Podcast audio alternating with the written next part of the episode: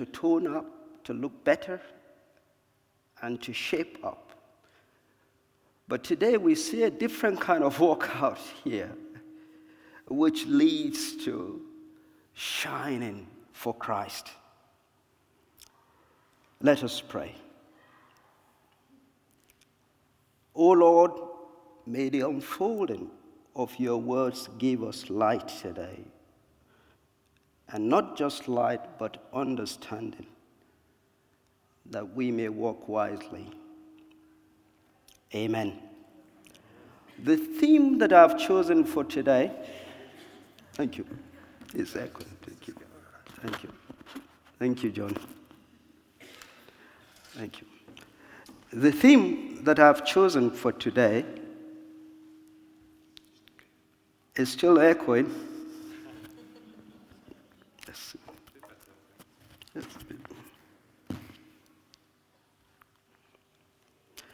Is God is working in you and through you for his good purpose. And I'm hoping that as Paul wrote this to the Philippians, that you will also engage by making Christ the center of your lives so that you can shine as light. How do you make Christ the center of your life? In verse 12, Paul says, In obedience, continue to walk out your own salvation. He said this because, in view of the humility and obedience of Christ, in verse 8, which was we read last week, the Philippians should show Christ like obedience in their relationships. Paul did not mean walk to earn your salvation. No. Our redemption was accomplished on the cross, and it is free, freely given by grace through faith. But walk out means salvation must express itself in obedience, in progressive Christian living, and upright character. Not only individually, that is good, but corporately with others in the body of Christ. Obedience has always been in evidence in the lives of the Philippians. But Paul wanted much more in his absence. The believers in Philippi were encouraged to walk out what God, in His grace, has walked into them. Make Christ the center of your life so you will shine as light. You can only walk out what you have received. Am I correct? If you haven't got it, you can't work it out. Have you received Christ as your Lord and Savior? If you haven't, come to Christ in repentance, and He will forgive your sins and make you one of His own children. It is only when you do that that you can begin to walk out your salvation enabled by the Holy Spirit inside you. Paul adds that they must do this with fear and trembling in verse 12. Not in constant sense of fear and terror, nor of fear of hell or damnation, but with meekness and joyful excitement of God as God comes to dwell in their hearts, supporting one another in this task, therefore, ensures that those virtues of Christ, of Christ's selfless service, are worked out so that we all become shining stars. Make Christ the center of your life so you will shine as light. The second point Paul made was God works in you to will and to act. Verse 13. God is working in them to enable the church to work out their salvation. Let me explain this. God's work in us extends to the transformation of our will, as well as changing our actions. By nature, our will is in bondage to our flesh, but God changes that to fulfill His good purpose. His work leads to forming Christ in us and shaping our mindset after Christ. So we can then begin to bear fruit of new character and new conduct. Let the joy that is set before us, before us motivate us to greater obedience as we imitate the Savior, following Paul's own example, who, in spite of his suffering, sacrifice, and imminent death, was keen to see that the Philippians held on to the course outlined for them in verses 16 to 18. The third point is that of holding family to the word of life, verse 16. The word of life is the message which tells of life and also gives life. It is the word of truth, the gospel of your salvation. And the word is Christ. Brothers and sisters, please hold family to the word of life. Just as a lantern holds within itself some radiant element and from which a bright outshining light dispels the darkness outside.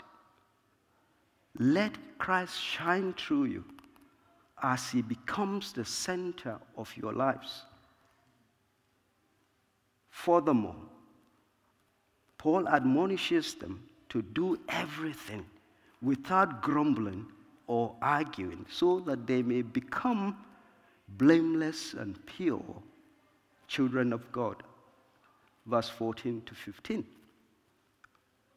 Grumbling comes from a self centered heart expressed through criticism and complaining. On the other hand, arguing involves unreasonable questioning. Doing everything without grumbling is the outgrowth of the life of God. That is the expression of our new DNA as children of God. It is what we are because we have become partakers of the divine nature, which shines outwardly. The state of blamelessness or purity takes its shape from the perfection of the unblemished character of Christ. For those who make Christ the center of their lives, they will shine as light and they will make known the ways and the wisdom of God, either as a light to show the way or as a light to expose what is hidden. There is an illustration of the light in a lamp which is ineffective because the wick needs attention or the glass is smoky. Grumbling, arguing, and not holding firmly to the Word of God can dim our light. But if you make Christ the center of your life, you will shine among them like stars. What an amazing description, verse 15. Believers are surrounded by darkness. Their position makes it all the more important that they shine. The more the, the believers in Philippi lived amongst the warped and crooked generation, verse 15b. That is a fallen world that opposed Christ. Followers of Jesus were hated and persecuted. Our world today rejects truth and godliness. But believers are privileged to be alive in such a time like this when we have a great incentive to shine in the midst of challenges, both globally and nationally. Can we name them all? Climate change, diseases, the pandemic we're still dealing with, fuel crisis, civil unrest, terrorism, natural disasters. And everywhere you turn, there is so much brokenness. But God has not called Christians to blend in, but to stand out. You are the light of the world, Matthew 5:14 says. We are called to shine for Christ. And to do so, we must make Christ the center of our lives so he can shine through us in our schools, in our hospitals, in our hospices, in our neighborhood, offices, gyms. The strongest light is the light that shines within you. And Christ is that inner light whose radiance shines out in the darkness. It is the very life of Christ which the life giving word impacts to us. This life must have its way. And that is why we must walk out together in partnership with God this salvation. The light illuminates, it guides, it transforms. Light is beautiful, isn't it? And because of who we are, we take responsibility for the world around, for outreach, for making an impact and telling others about Jesus. Allow me to illustrate this. Think about an usher in the theater or cinema carrying a torch to take you to your seat. The usher themselves are not the light, but they show the light which shows you where to go, guiding you there safely so you don't trip over. The light shows you where the steps are and reveal the aisle and your seat. Make Christ the center of your life. Serve others with humility in the pattern modeled by Christ Himself.